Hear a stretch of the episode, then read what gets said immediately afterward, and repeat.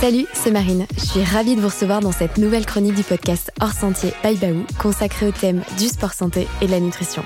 C'est parti.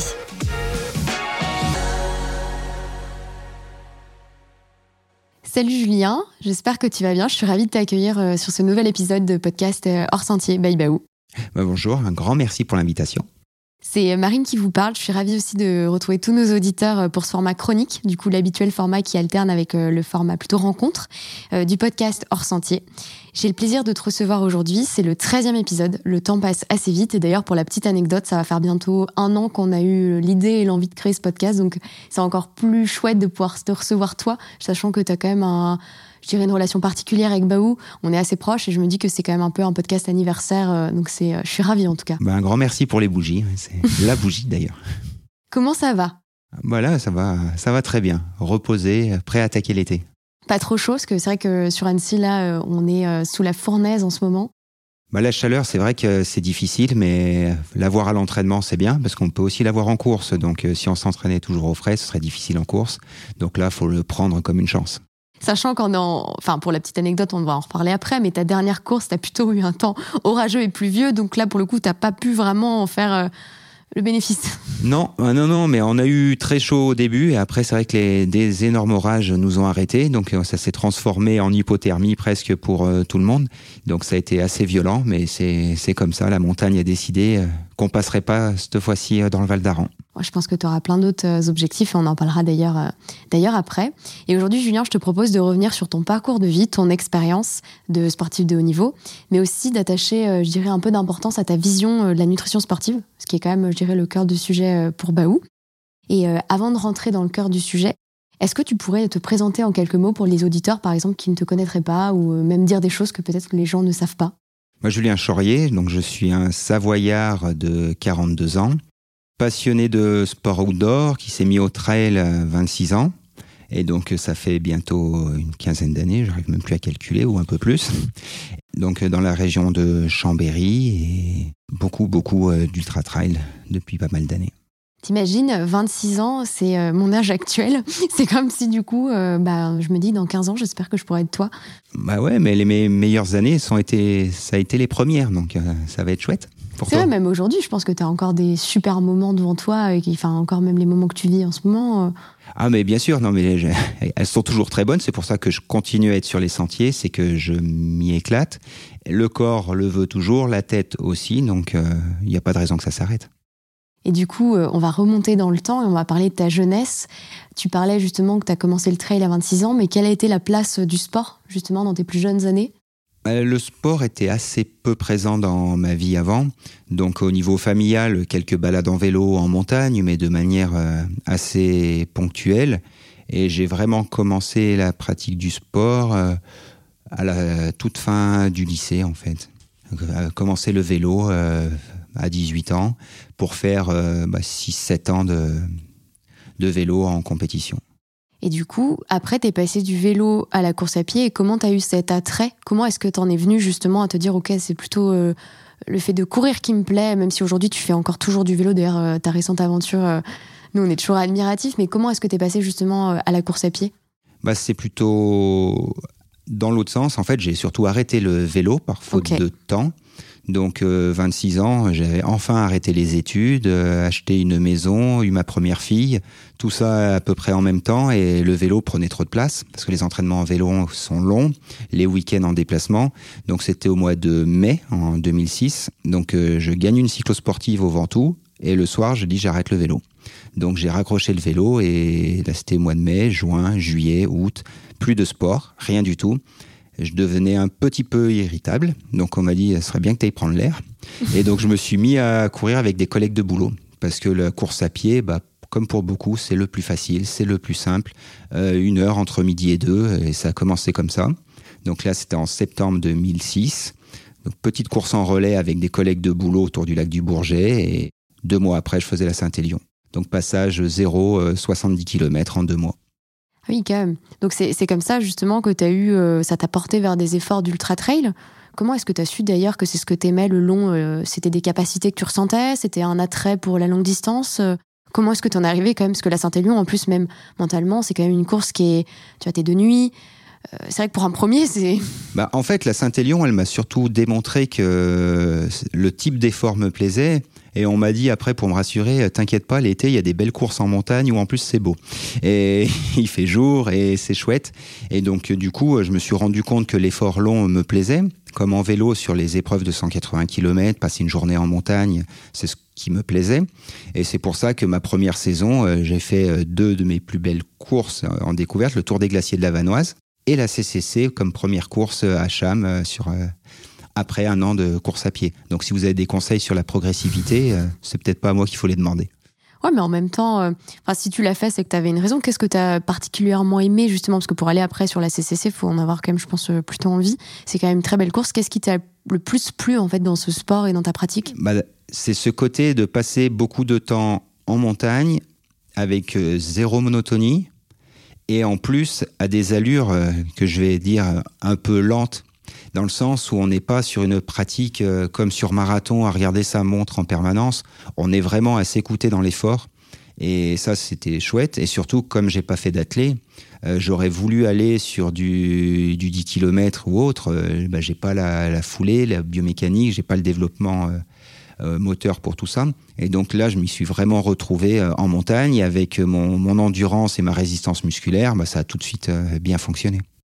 Et du coup, euh, après, s'en est découlé de nombreuses. Euh, bah, tu as eu des victoires, tu as eu un palmarès quand même extrêmement fourni euh, ces dernières années. Et donc, du coup, tu vas peut-être pouvoir revenir et nous raconter quelques anecdotes ou quelques courses qui t'ont marqué. Par exemple, si tu avais trois exemples de courses qui t'ont marqué par la suite dans ton parcours bah, elles ont toutes un peu, elles ont toutes été marquantes et elles m'ont créé.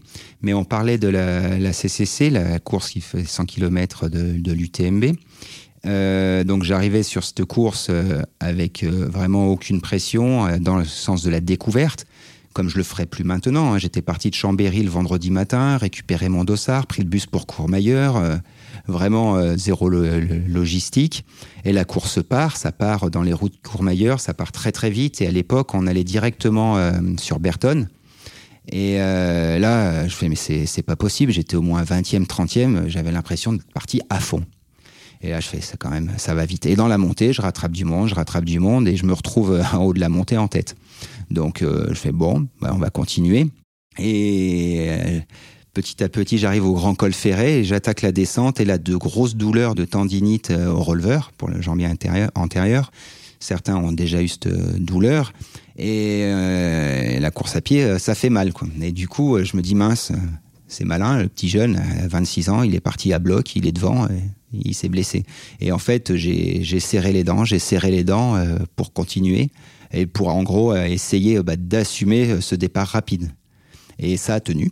Euh, jusqu'à l'arrivée, mais je souffrais énormément et arrivé, même arrivé à Cham, j'entendais la musique, donc j'allais gagner la course, mais je me disais mais mais jamais plus ça, c'est du grand n'importe quoi. Pourquoi s'infliger euh, autant de douleurs euh, Je pense que je vais faire autre chose, mais pas ça. Et je passe la ligne, donc très heureux, ça, il y a aucun doute. Et je m'assois et là, j'étais déçu. Je me mais j'aurais peut-être dû faire la course complète quand même, faire la demi-course c'était peut-être pas une bonne idée. Et là, c'est là qu'on se rend compte le cerveau. je me disais, je faisais n'importe quoi à une demi-heure de finir, cinq minutes après avoir fini, je me disais, j'aurais dû faire l'UTMB, la version complète, les 160. Et là, bah, ça a été le, le début de la fin pour moi et ça a été que des saisons d'ultra depuis le début de la fin, mais après, ça t'a quand même conduit à une. Enfin, on va parler par exemple de la Diagonale des Fous, que t'as gagné quand même à deux reprises. Parce que pour le coup, l'UTMB, c'est quand même un sacré chantier, mais alors la Diagonale des Fous, c'en est un aussi. Est-ce que pour toi, c'est une expérience qui. Enfin, c'est même deux expériences que ces deux victoires euh, qui ont été relativement marquantes? Eh ben, je dirais même plus, ça a été trois diagonales qui ont été très marquantes. Parce que la première est arrivée en 2008, donc euh, bah, deux ans après ce CCC. Et euh, j'arrive à la Réunion un peu par hasard après mon UTMB. Euh, euh, donc on me propose d'aller à la Diag. Et je fais bah super. J'y vais avec des collègues à l'époque du team La Fuma. Et pars sur la course. Je suis à l'avant de la course. Et on descend sur Silaos. Je suivais des Réunionnais. Ça descendait vite, très très vite. Mais, mais j'arrive à Silaos. Les jambes étaient cassées en deux quoi donc euh, pas de crampes, mais très mal aux jambes. Et je me dis, mais maintenant, je vais pas pouvoir euh, finir, il va falloir rentrer. Donc euh, là, je dégringole un peu dans le classement, je réussis à me perdre. Et là, c'est magique hein, quand même. Hein. J'ai réussi à revenir sur un ravito que j'avais passé trois heures plus tôt. J'arrive au ravito, mais vous arrivez d'où? Bah, De là. Ah, mais là, c'est pas bon le parcours. Et en fait, j'avais suivi le, balisage d'un autre parcours euh, de course. Donc, je me décide quand même à repartir pour finir. Là, j'arrive au ravitaillement de deux bras. Euh, j'en avais vraiment assez. Je me suis arrêté, mangé un carré poulet. Et je suis reparti avec une copine du team euh, de l'époque, Karine Herry, pour finir avec elle. Et donc, je finis quand même cette diagonale aux alentours 17e, 18e place, en me disant, c'est vraiment une course trop dure pour moi mais le déplacement vaut le coup. Cette île, elle est juste incroyable. Faut que je revienne en famille. Et donc, 2009, je me dis, je, reviens en famille pour profiter de l'île. Mais vraiment aucune pression, si ce n'est de pas partir trop vite pour arriver à Silaos en bon état. Et donc, j'arrive à Silaos tout frais. Et là, euh, gros déclic, je pars de Silaos euh, comme si je venais de commencer la course parce que je m'étais bien préservé. Et je remonte, je remonte et bah, je gagne la course. Mais ça a été assez incroyable parce que j'étais pas venu du tout euh, avec cet objectif-là et cette ambition-là. Et c'est là que la magie est encore plus forte. Ah, tu m'étonnes. Pour le coup, pour avoir pas mal voyagé aussi, euh, j'adore cette île et euh, c'est vrai que les cirques t'offre, euh, je dirais déjà des paysages. Après, c'est vrai que c'est euh, une course où il fait souvent très chaud. Enfin, je pense que c'est vraiment un profil de course qui est pas forcément soit adapté pour tout le monde, soit il faut y être bien préparé. Mais je pense que c'est un sacré, euh, sacré challenge en effet. Ah ben, c'est un gros challenge dans le sens où la première nuit en général sur les hauteurs, il peut faire très froid. Il y a des années, les températures sont à 2, 3 degrés. Il peut y avoir de la pluie, du vent. Et après, on passe toute la journée dans le cirque de Mafat où là, les températures peuvent être vraiment extrêmes. Donc, c'est vrai que c'est très, très sollicitant. Et ça, aujourd'hui, donc, euh, tu l'as vécu en tant qu'athlète, mais aussi, euh, c'est vrai que dans les nombreuses casquettes que tu as à ce jour, tu travailles aussi en tant que team manager auprès des athlètes, euh, pour, enfin, pour Oka, tu interviens régulièrement avec Oka. Est-ce que le fait d'avoir vécu toutes ces choses, tu as à cœur aussi de les transmettre aujourd'hui à ces nouvelles générations dans le trail? Est-ce que tu peux nous parler un peu de cette seconde casquette que tu as à ton bah mon but, plus que team manager, je vais te définir comme euh, capitaine. Je suis encore sur le terrain. Et euh, c'est de leur transmettre ma passion, ma vision des choses et les guider en fait euh, sur la route la, la plus sûre possible pour que eux puissent s'épanouir et aller vers la performance. Mais après, chacun a son chemin. Donc pour certains, il faudra plus de temps que d'autres. et il faut pas se voiler la face. On n'est pas tous faits pour aimer l'ultra pour prendre du plaisir sur 150 ou 160 km. Il y en a, ils resteront euh, toujours très performants sur 80, mais ils auront soit pas de plaisir, soit ils passeront pas sur 160. Donc, faut continuer à s'éclater sur, sur 80, sur 40. Voilà, l'ultra n'est pas une fin en soi. Et je pense que c'est aussi important de le partager avec les athlètes, que le toujours plus long n'est pas forcément une nécessité. Parce que toi, aujourd'hui, euh, quand euh, tu es sur des distances ultra, Comment est-ce que tu vois, même avec le temps, peut-être aussi avec euh, au fil de l'âge, euh, ton volume d'entraînement? Est-ce que tu vois par exemple une différence? Que c'est aussi des choses que tu peux potentiellement recommander aussi à tes athlètes. Est-ce que tu sens qu'il y a du changement? Comment est-ce que tu te situes aujourd'hui dans ton volume d'entraînement? Est-ce qu'il a été différent de tes premières années? Enfin, comment tu te situes en ce moment? Bah, ce qui est surprenant, c'est que pour faire les mêmes chronos que je faisais au début, je dois m'entraîner euh, presque 50% de plus. Et je parle pas pour faire les mêmes places parce que le niveau va de, de plus en plus vite et là c'est assez impressionnant. Mais je pense que dans tous les cas, pour bien préparer euh, du long, bah, il faut passer du temps sur les chemins à, s'entraîner. Et est-ce que le fait aussi d'alterner peut-être avec d'autres sports, parce que je sais que par exemple euh, c'est quelque chose qu'on recommande vachement de diversifier, de pouvoir passer autant de temps sur du vélo. Est-ce que tu as tendance à changer aussi souvent de sport? Je sais enfin, récemment, tu as fait le gravelman tu fais quand même une grosse aventure à vélo, c'est quand même 360 km. Est-ce que tu as aussi envie, et peut-être que c'est une solution pour durer dans le temps, de changer de temps en temps de sport? Ah mais Pour moi, c'est vraiment une, une clé. Et euh, de nombreux athlètes coupent cette monotonie l'hiver. De nombreux athlètes ne courent plus du tout l'hiver, font que du ski de rando. Pendant la saison estivale, moi j'alterne beaucoup vélo de route et euh, course à pied. Et c'est vrai que pour garder cette envie, j'ai besoin maintenant de me mettre aussi des objectifs euh, en vélo, pour faire les choses différemment. Parce qu'il n'y a rien de pire que la monotonie et de dire euh, la saison tous les ans, c'est je fais tel type de séance au printemps, des courses-courses, ça peut un peu plus long et j'ai mon objectif fin août, donc euh, tout le mois d'août je fais ça, tel stage de préparation. Faire quelques années comme ça, ça peut fonctionner, mais après on perd la flamme et il y a besoin de, de se renouveler à la fois sur les épreuves, sur les objectifs et la manière de les préparer. Et d'ailleurs, un bon entraînement est un entraînement qui évolue parce qu'en faisant le même entraînement pendant 10 ans, il sert à plus rien l'entraînement, parce que le corps s'est habitué à l'entraînement. Et le principe d'un entraînement, c'est de mettre des contraintes à l'organisme pour qu'il réagisse, pour nous rendre plus forts. Mais au bout d'un moment, euh, on a beau faire les mêmes séances qu'avant dans les mêmes temps, elle servira à rien, la, séance. Et c'est là que c'est important de, se renouveler, et ça fait du bien. Et est-ce que le fait, par exemple, d'être allé euh, rechercher le bitume, ça t'a permis de rallumer? Est-ce que on va parler de ton expérience à Rotterdam en avril dernier est-ce que c'est quelque chose aussi, euh, parce que tu parlais aussi de corps, et on a parlé beaucoup donc euh, de ta carrière entre guillemets sur le trail, mais tu es quand même un marathonien à plusieurs reprises sur le bitume. Est-ce que tu peux nous parler de, Rotterdam? Est-ce que par exemple tu ressens des choses différentes quand tu cours un marathon sur route que par exemple quand tu cours un ultra en trail? Parce que c'est vrai que c'est deux disciplines sont totalement différentes.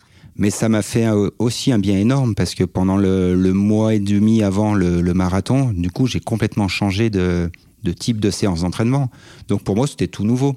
Donc oui, c'était dur. Au début, ça paraissait un peu moins fun, mais du coup, euh, les séances marathon à la sortie, elles sont dures, mais ça dure jamais très longtemps par rapport à du temps passé en montagne pour de l'ultra. Et après, euh, j'ai redécouvert quelque chose que je connaissais plus depuis quelques années, c'est prendre du plaisir à courir à 17, 18, 19 km heure sur 10 séances, ou pendant le marathon, être à 16, 17 km heure, de se ressentir coureur. Donc euh, ça fait du bien à la tête. Et en plus, j'en suis sûr que c'est euh, valorisable pour la suite de la saison euh, en trail, d'avoir relancé un peu la machine. Après, à chacun ses qualités ses défauts. Je sais que mon principal défaut, il est sur ma capacité à courir vite. Donc d'avoir fait ce marathon, ça m'a poussé un petit peu dans mes retranchements, ça un peu amélioré, en tout cas, ça a évité que je perde un petit peu plus encore en vitesse de base, et du coup, c'était une super expérience. Génial. J'ai vu d'ailleurs que tu avais fini avec Marie Perrier, qui est aussi euh, une athlète Baou. C'était marrant de vous voir finir ensemble. Bah, j'aurais bien aimé finir avec Marie, c'était le but, parce qu'on avait le, tous les deux le même objectif à 2h30. Sauf que moi, à 35 km, euh, j'ai craqué. Lorsque Marie a fini de manière très brillante en 2h29 et une trentaine de secondes, et moi, je suis passé en 2h32.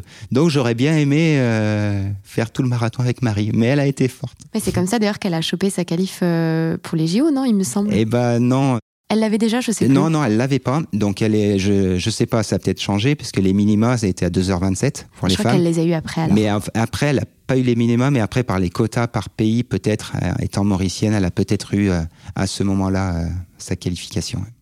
Et toi, le fait justement de pouvoir aussi partager ce que tu ressens sur ces courses avec d'autres athlètes du team, est-ce que ça donne du sens aussi à ta pratique? C'est vrai que tu as des athlètes que tu retrouves sur les sentiers en trail, parce que Marie, c'est un peu un profil comme toi, on la voit autant sur des formats trail que des formats route. Qu'est-ce que tu ressens aussi? Parce que tu es le team manager, mais tu es aussi athlète au sein de ce team. Est-ce que pour toi, c'est important, parce que tu dois le ressentir peut-être aussi, je pense, avec Baou, quand tu as plein d'athlètes qui sont, euh, bah, ça diversifie aussi les sports, qu'est-ce que tu ressens justement bah, Moi, c'est un partage que je trouve euh, génial et ça me permet de profiter de la performance des autres. Donc euh, si la mienne n'est pas là, bah, je me satisfais de celle des autres et ça c'est chouette. Ça permet de se porter ensemble dans la préparation. Là on va passer euh, pas mal de temps avec Thibaut Garivier à s'entraîner pour l'UTMB, pour lui et moi pour le Tour des Géants à Val Thorens. Donc c'est des temps d'échange, de partage, d'entraînement qui pour moi sont très productifs. Donc je partage mon expérience avec eux, donc ça leur donne, j'espère, quelques petites clés. Et voilà, c'est super. Quoi, moi, j'aurais du mal à être dans une pratique euh, solitaire de, la course à pied, du trail, de le partager avec d'autres profils, c'est génial, parce que ça me permet, moi, de sortir de ma zone de confort. Avec Thibaut, il n'y a pas de souci, ça, je sors souvent de ma zone de confort. Et du coup, ça me fait progresser. Lui, ça lui permet euh, d'être accompagné sur des séances. Et du coup, euh, je pense que c'est chouette de manière mutuelle. surtout que c'est vraiment euh, assez drôle parce que finalement on est sur un sport qui est à la fois hyper individuel, mais quand on écoute des récits comme le tien, c'est vrai qu'on a le sentiment, et pour le voir aussi parfois avec ma pratique personnelle, d'être sur un sport qui parfois peut être vraiment collectif. Bah, et en fait, il est totalement, je pense, collectif dans sa pratique à l'entraînement, un peu plus peut-être individuel en course, et encore c'est c'est à modérer parce qu'on se retrouve euh, souvent avec des coéquipiers euh, de, de, chance, de malchance, de malheur, d'infortune pendant la course et où on va indirectement euh, se soutenir parce qu'à un moment difficile, on se fait rattraper, on s'accroche à quelqu'un, on va des fois échanger que deux mots, mais c'est un énorme soutien et inversement quelqu'un en difficulté, une petite tape dans le dos, ça va, tu as besoin de quelque chose, ça va s'arrêter là des fois. Mais c'est une, grosse aide, il y, a, quand même pas mal de, soutien mutuel. Génial. Bah, je crois que c'est aussi pour ça qu'on aime ce sport. Mais je t'ai pas posé une question qui, pour moi, est assez importante. On parle beaucoup de ce que tu as envie. Mais est-ce que, par exemple, y a, avant qu'on passe sur l'aspect de nutrition, euh, qui est vraiment le, cœur de ce podcast, est-ce qu'il y a des choses, par exemple, dont tu as moins envie? Des, Tu vois, on parlait des sports, ça peut être euh, des expériences qui te donnent pas du tout envie, par exemple, de t'aligner sur un 10 km. est-ce qu'il y a des trucs où tu sais que c'est vraiment quelque chose qui ne t'attire pas et sur lesquels, pour l'instant, tu n'as pas envie d'aller? Bah, sur les formats course à pied, je pense que de, de ah, je pourrais presque m'aligner, ça, ça me ferait rire du 1500 mètres euh, Carrément. au 100 km. ce serait rigolo, ça, je serais pas bon, mais ça ferait. Et un, 800, parce que pour le coup, on est. ouais, mais justement, c'est 1500, parce que 800 là, ce serait. Le problème, c'est que 1500, euh, de me prendre un tour sur 1500 mètres, ça me gênerait pas, mais me prendre un tour sur 800, ça ferait mal. Tu m'étonnes. Donc, euh, et après, sur les distances même route, tout pourrait m'attirer, hein, même un 100 km, pourquoi pas. Euh, entre elles, quasiment tout m'attire aussi. Les choses qui m'attirent pas pour l'instant, c'est quand c'est trop aventure, euh, type euh, Barclay, Chartreuse Terminorum. Bah, j'ai déjà du mal à pas me perdre quand c'est balisé.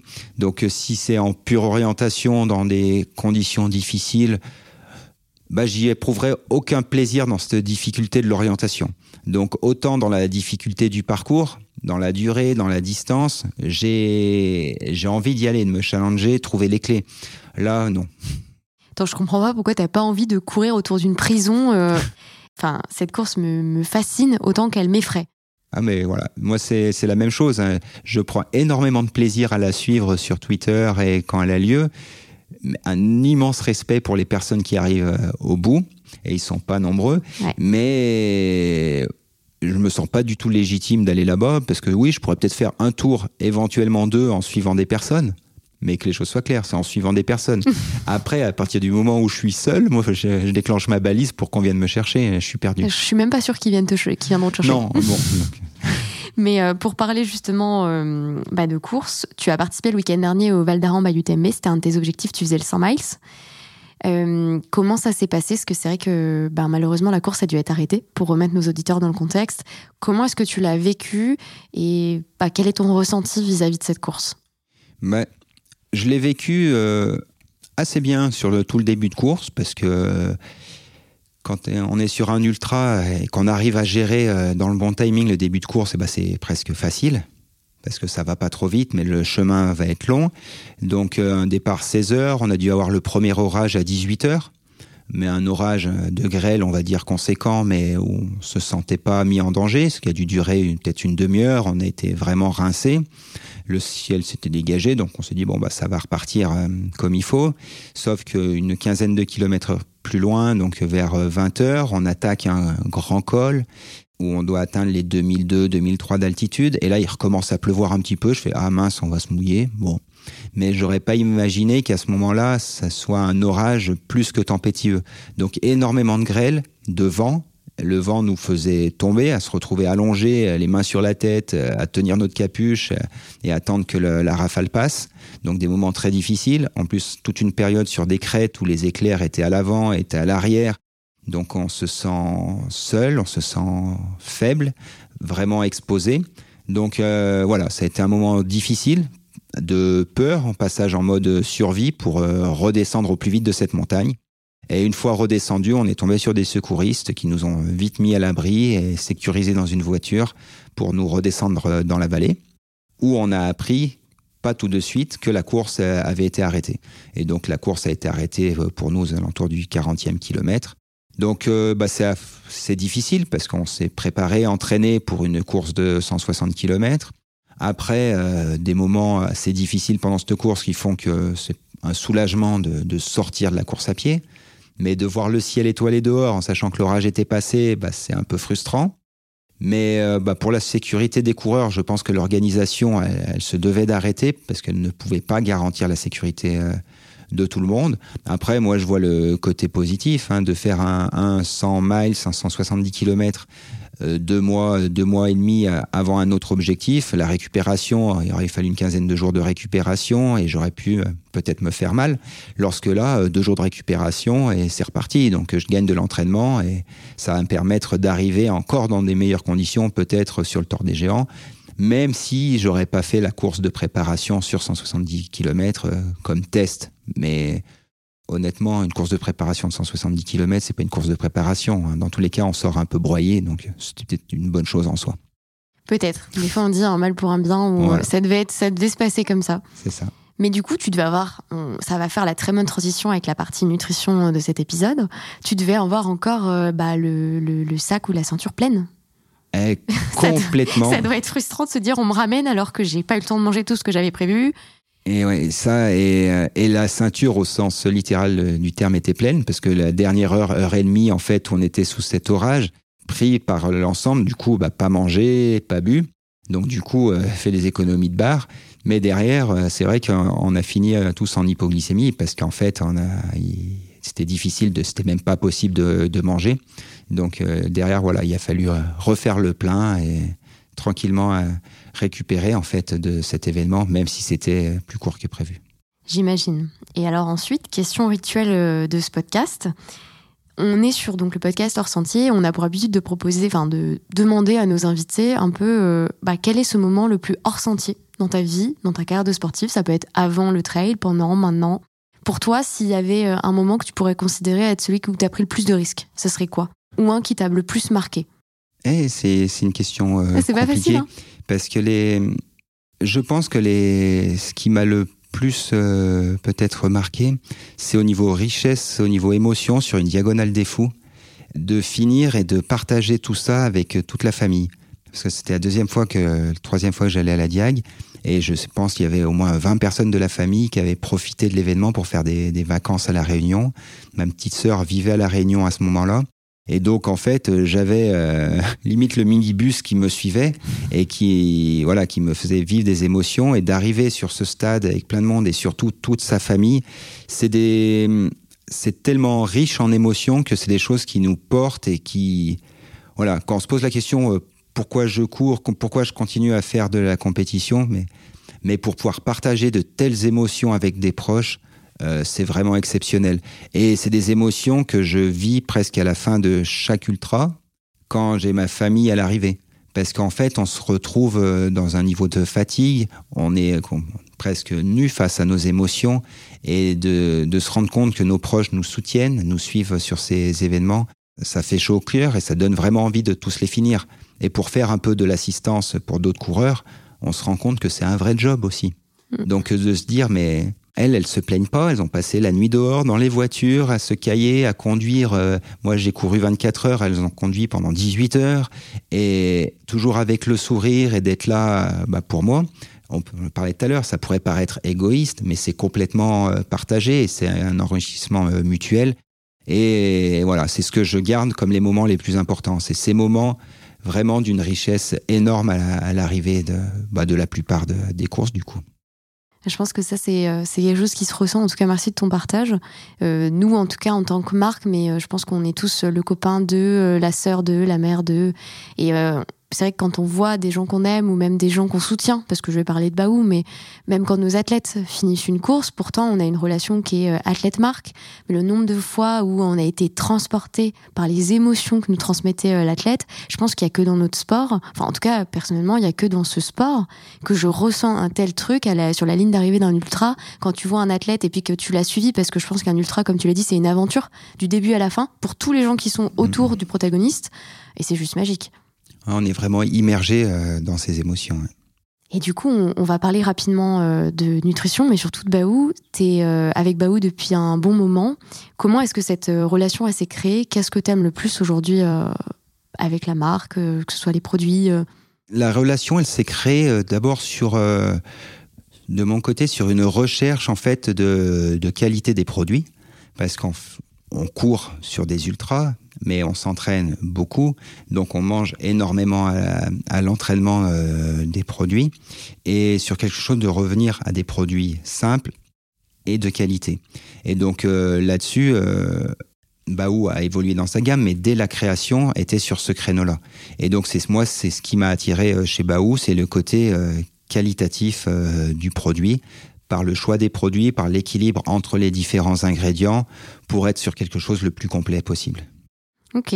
Pour toi, cette sensibilité à la nutrition, tu l'as toujours eu C'est quoi, par exemple, tes grands principes euh, de nutrition?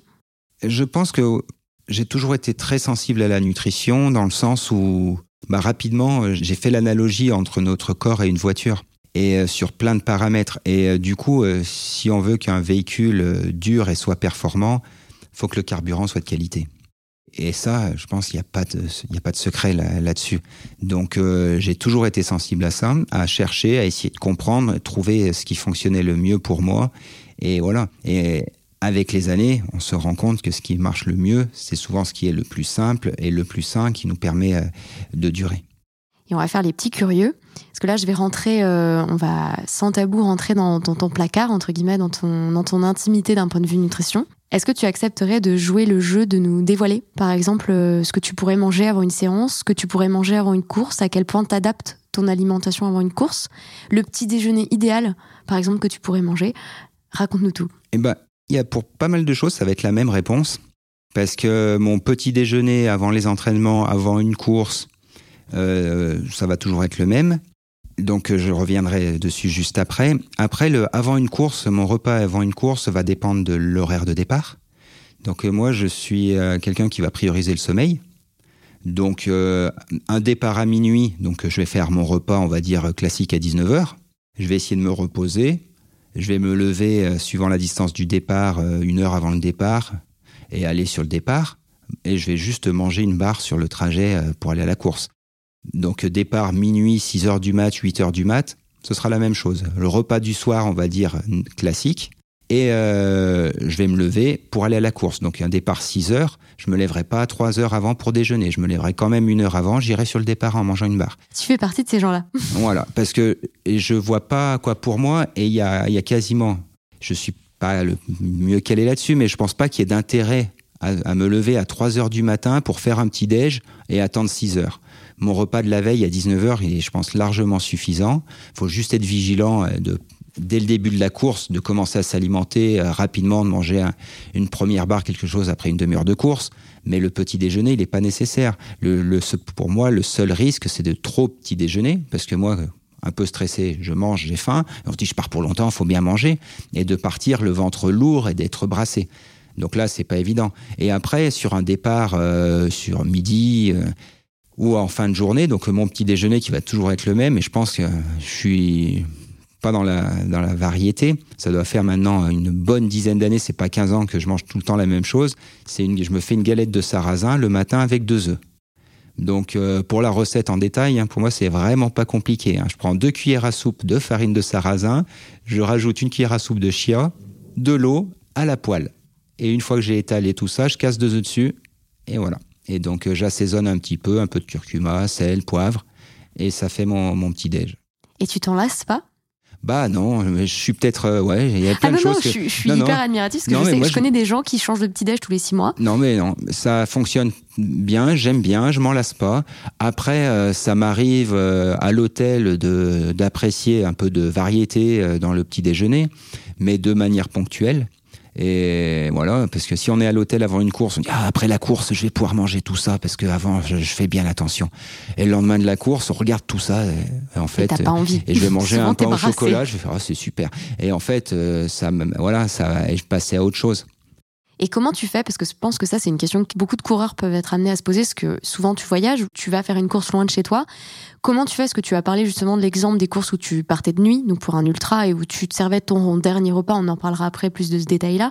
Mais par exemple, pour une course où, je sais pas, le départ serait à 6 heures du matin ou 8 heures, du coup, tu vas peut-être te lever pour petit déjeuner. Comment tu fais, toi, par exemple, qui manges une galette que tu as l'habitude de cuire chez toi? Est-ce que tu as un petit déj que t'emportes? Est-ce que tu la prépares en avance? Qu'est-ce que tu conseillerais? Donc en fait, après, euh, pour pallier à ça, si j'ai pas de possibilité de faire de la cuisine, euh, je vais, je vais me faire un porridge. Donc euh, flocons d'avoine, chia, et puis ça s'arrête là. Et ça me va très bien avec une banane. Et, et donc ça, je sais que je peux l'avoir dans ma valise de partout. Et ça, ça me dépanne bien. Oui, parce que souvent les hôtels, pour l'avoir déjà vécu, quand tu leur dis déjà, alors il faudrait que vous ouvriez la salle du petit-déj à 4 heures du matin, ils sont pas hyper contents et souvent quand ils te louent, ils te mettent des trucs où tu dis mais c'est pas possible. Non, mais ils veulent mais faire bien. faire. Voilà, donc euh, mais c'est pour ça que du coup, je sais qu'avec euh, un porridge, si un peu euh, je le fais avec de l'eau chaude, je ne mets pas de lait parce que j'aime pas ça. Donc eau chaude avec les flocons d'avoine, du chia et un peu ou quelques baies ou quelque, quelque chose pour assaisonner quoi, que c'est un peu de goût et ça fonctionne très bien une banane et et c'est parti. Ouais, c'est quand même pratique. Et du coup, le, dernier repas du soir, ce que tu nous en as parlé, pour toi, ça serait quoi, par exemple euh, Là, on est propre à tes grands principes à toi, mais le repas idéal d'une veille de course d'un ultra où tu pars dans la nuit, par exemple? Je sais pas s'il est en tout cas idéal, mais là, c'est pareil. Hein. Moi, je vais vraiment à la, simplicité. Donc, euh, ça va être euh, du riz, du riz blanc, pour qu'il y ait un peu moins de fibres que dans du riz complet, avec un peu d'huile d'olive et une tranche de jambon, pas tout le temps, mais des fois je prends une tranche de jambon. Et si j'ai besoin à côté euh, ou de la courgette ou de la carotte cuite à l'eau ou vapeur, et voilà. En dessert, une compote. Simple et efficace. Ouais, et c'est ce qui me convient bien et que j'arrive justement à reproduire assez facilement, euh, pareil, quasiment de, de partout. Oui, parce que même si au pire, tu es en déplacement, on voit souvent des gens qui, par exemple, se déplacent en van. Enfin, c'est vrai que tu fais un petit peu rare avec du riz, c'est quelque chose Mais qui voilà, c'est assez simple.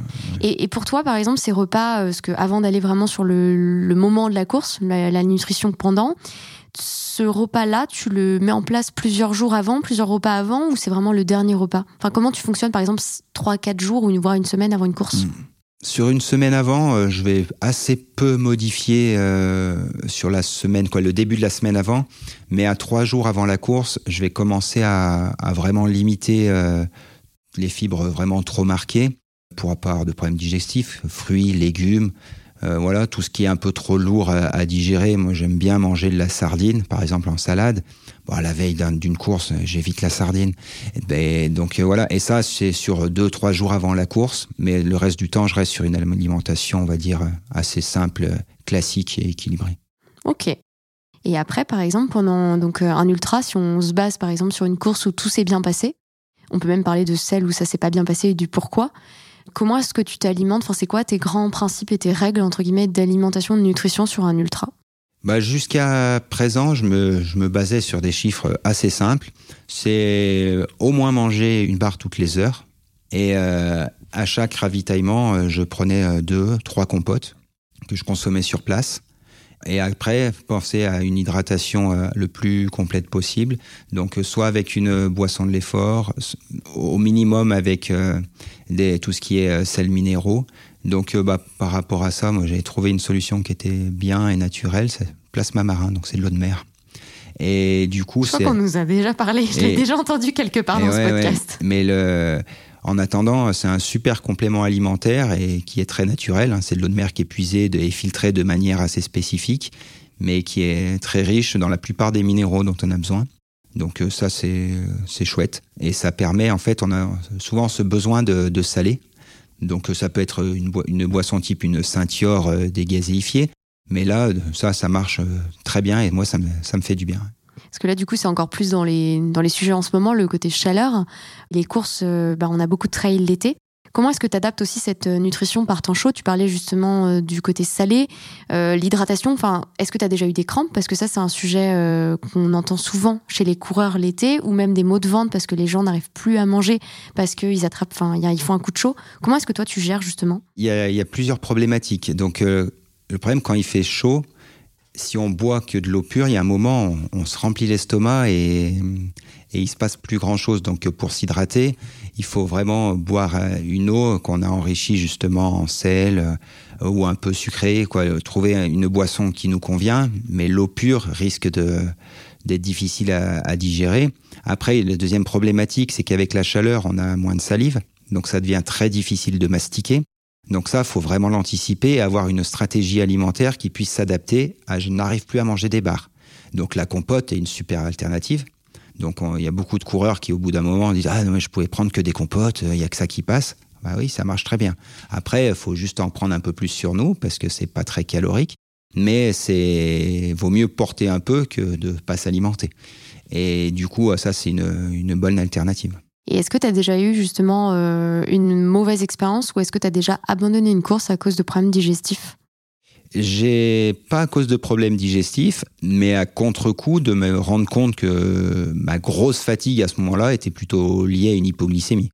Mais le problème, c'est que l'hypoglycémie, en analysant ma course, je m'en suis rendu compte deux, trois heures après qu'en fait, euh, j'étais pas complètement épuisé. C'est juste que je me rendais pas compte que j'étais en hypoglycémie. Et ça, c'est pas évident parce que pendant ces moments de faiblesse où je sentais que j'avais plus d'énergie, je me disais non, je suis pas en hypo là, j'ai mangé un peu. Mais oui, mais le, en fait, les quantités à ingérer étaient beaucoup trop faibles par rapport à mes dépenses. Et donc, je m'étais mis quand même en hypoglycémie. Après, j'ai de la chance, pour l'instant, de pas trop avoir de, de problèmes de mal de ventre et autres. J'arrive à tout assimiler. Et les crampes, parce qu'on en a parlé tout à l'heure en off euh, avant l'enregistrement du podcast. Est-ce que tu fais partie de ces chanceux qui n'en ont jamais En fait, j'ai, je pense, jamais eu de crampes de fatigue. Mais en fait, j'ai eu des crampes en début de course. Ça m'est eu arrivé et on a mis très longtemps à identifier le problème. Et ce problème était lié à une période d'affûtage de, relâchement avant la course un peu trop importante. Et du coup, un désentraînement de, des quadris, parce que c'était des crampes aux quadris que j'avais, sur l'effort en excentrique, donc en descente. Parce qu'à vouloir trop relâcher pendant 10 jours avant la course, à faire que des petits footings, pas trop de dénivelé, pas trop se fatiguer, eh ben on partait en course, ça monte vite, donc les muscles tirent, on tire bien dessus. Première descente, ça va, ça va très vite. Et là, premier effort excentrique, ça m'est arrivé sur à Madère, sur le mute, ça m'est arrivé sur une autre course, où première descente, au bout de 200 mètres de descente, j'ai dû m'asseoir les deux crampes aux deux quadris. Et là, ça devient très compliqué, parce qu'une fois qu'on a eu des crampes, on a beau relâcher, euh, la douleur, elle reste et elle revenait dans toutes les descentes. Et donc, euh, ça m'est arrivé sur deux courses. Et depuis, bah, 3-4 jours de la course, euh, je garde une séance avec un peu du dénivelé, montée, descente, et du coup, plus de soucis. C'est un bon conseil, ça, pour le coup. Donc, euh, c'est, voilà, sur cette problématique de crampes-là, je pense que c'est important. Après, sur les, les crampes liées à la fatigue, est-ce que c'est des problèmes d'alimentation, d'hydratation Peut-être un peu des deux. Et après, des organismes aussi qui sont plus ou moins fragiles. Et différents aussi, peut-être, voilà, j'imagine. Oui. Et on a parlé donc de la chaleur et euh, tu parlais aussi tout à l'heure de, des moments où tu montes assez haut en altitude pendant des courses. Est-ce que ça modifie ou ça fait évoluer ta manière de t'alimenter sur un ultra, euh, le moment justement en altitude? Bah, Le passage en altitude rend tout plus compliqué. Donc euh, c'est plus difficile globalement quoi de, de respirer, c'est plus difficile de s'alimenter. Donc en fait c'est des moments où l'air est sec aussi, donc ça peut être difficile de mastiquer et c'est des endroits où on consomme encore plus d'énergie. Donc en fait, faut être très vigilant et avoir justement euh, pour le passage euh, en haut d'école juste avant, peut-être justement avoir euh, une compote, une purée qui nous permettent facilement, si je suis pas bien, ça passera tout seul. Et pas se dire à la fois à tout prix que je mastique une barre et là l'air est sec, j'arrive pas à la mastiquer donc je la mange pas. Mais si je la mange pas, du coup effet de l'altitude plus hypoglycémie, c'est double peine. Ah, j'imagine. Et est-ce que tu vois une différence que as ce, cette altitude, tu peux la ressentir autant sur un ultra que sur de l'ultra distance en vélo? On parlait tout à l'heure du gravelman. Est-ce que tu vois aussi une différence sur ton protocole nutritionnel, que ce soit sur euh, la, du trail ou du vélo par exemple? Bah c'est oui, c'est pour moi c'est assez différent parce que c'est tellement plus facile à vélo. Parce qu'à vélo on est assis, euh, on peut manger euh, presque n'importe quoi, n'importe quand et dans des quantités plus importantes. On est moins obligé de, de, segmenter les apports et du coup ça rend les choses euh, plus faciles. Si on se sent pas bien en vélo, on se dit oula là je suis limite, on peut manger deux trois barres d'affilée. On est assis dans une descente, ça ça il y a le temps pour l'assimiler. Donc ça change les choses de manière importante. Mais après je pense que sur la consommation globale, elle reste assez proche dans la dans la durée parce que bah, les dépenses énergétiques en, dépenses horaires, je pense, sont assez proches entre du trail, de l'ultra trail en tout cas, et du l'ultra endurance à vélo, parce qu'on est dans les mêmes niveaux d'intensité qui restent assez faibles. J'imagine. Et on a parlé du coup de l'alimentation avant, de l'alimentation pendant. Et qu'est-ce que tu peux me dire justement quelle importance tu accordes aussi à l'après, donc le post entre guillemets course et la récupération? Est-ce que tu as une certaine sensibilité à ce que tu vas manger? Tu parlais tout à l'heure et je pense qu'on l'a tous vécu euh, on est tout le temps en train de se dire euh, waouh, j'ai attendu que ça, ça fait euh, des mois que je prépare mon ultra. Après, je me suis programmé une pizza et nanana. Et en fait, quand tu arrives après ta course, déjà souvent tu mets, je trouve, du temps à avoir à nouveau faim normalement. Comment est-ce que tu vis toi ces jours après? Et est-ce que tu fais toujours aussi attention à ce que tu manges? Donc, je pense qu'il faut laisser une, une belle part au réconfort par l'alimentation. Donc euh, y aller vers cette envie, si on a envie de choses, c'est un moment où il faut se, se, laisser aller.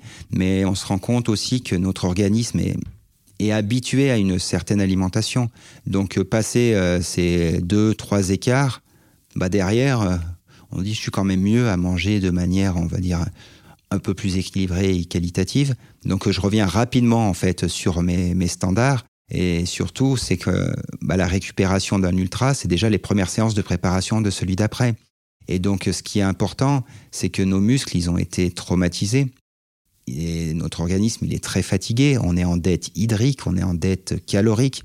Donc, il est important déjà de remédier à tout ça et d'essayer de nourrir nos muscles, d'essayer de, de, faire le plein au niveau hydrique. Mais il y a de la place. Il y a de la place pour un burger, il y a de la place pour une bière. Mais le problème, c'est que ça doit être 10% de notre alimentation et de notre hydratation après. Parce qu'il y a beaucoup d'autres besoins que notre corps a.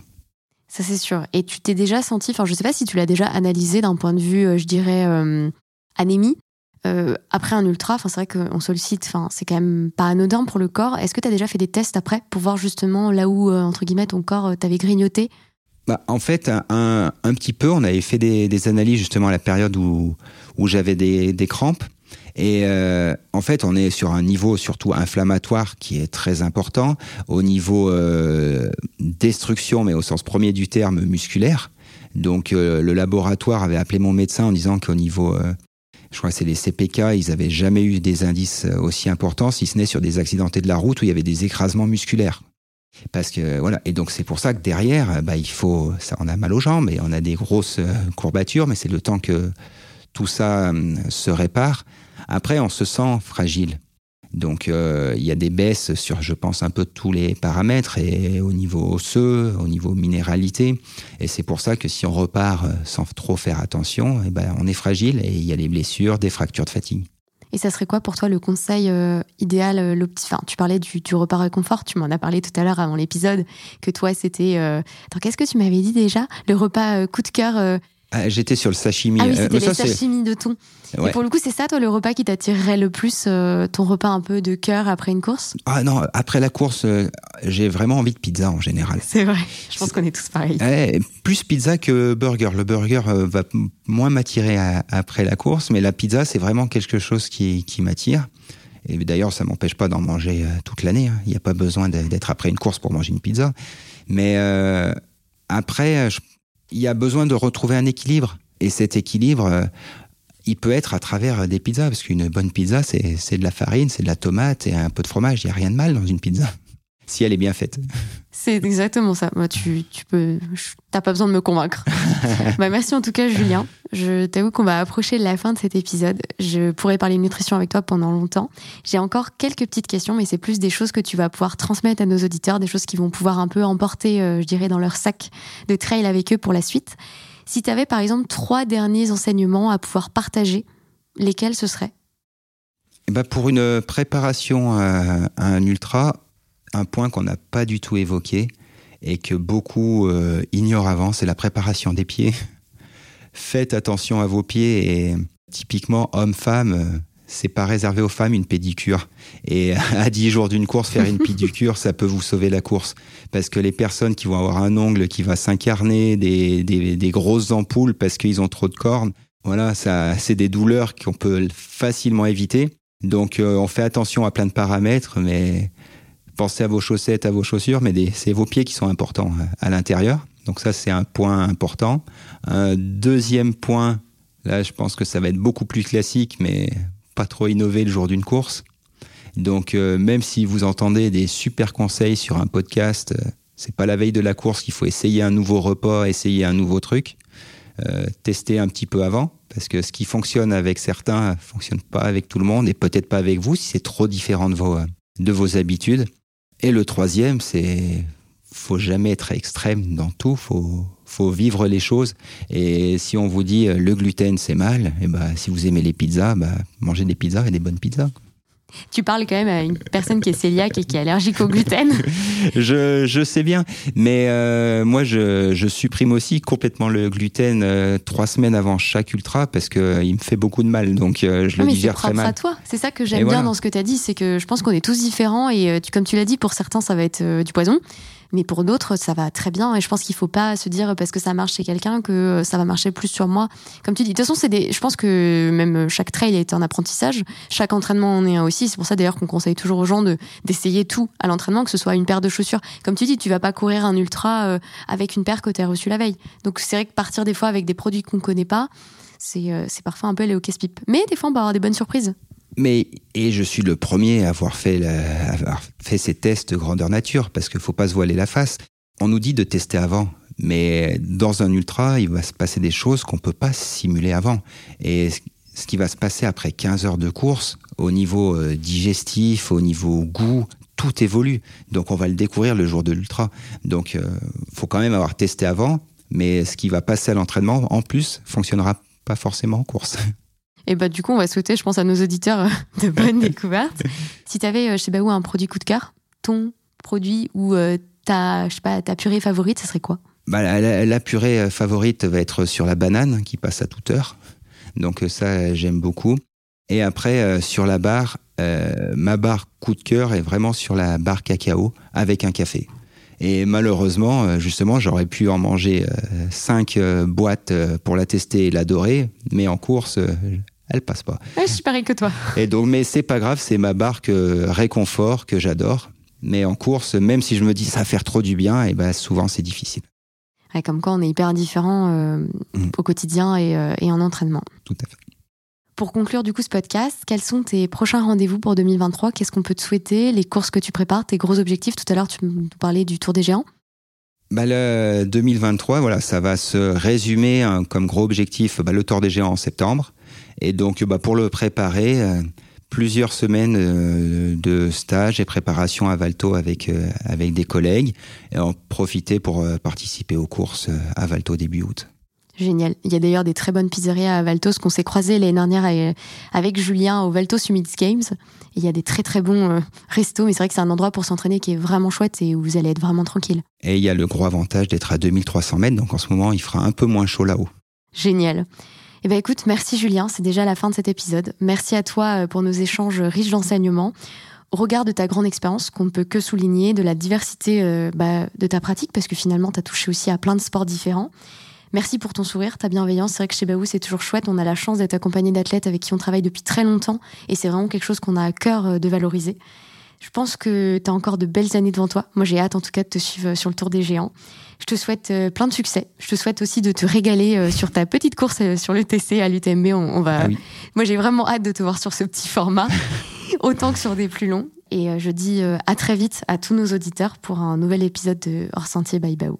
Bah, merci beaucoup pour ce bon moment. À très vite et euh, bah, bel été à tous. Régalez-vous sur les sentiers et euh, on espère vous retrouver euh, sur les différents événements tout au long de l'été. À bientôt, Julien. À bientôt. Au revoir. Merci à tous d'avoir écouté cet épisode. J'espère qu'il vous a plu. Si vous voulez soutenir le podcast, la meilleure chose à faire est de vous abonner dès maintenant sur votre plateforme d'écoute habituelle et surtout de lui donner la note de 5 étoiles. N'hésitez pas à en parler largement autour de vous pour que nous soyons chaque jour plus nombreux à partager ces moments privilégiés hors sentier.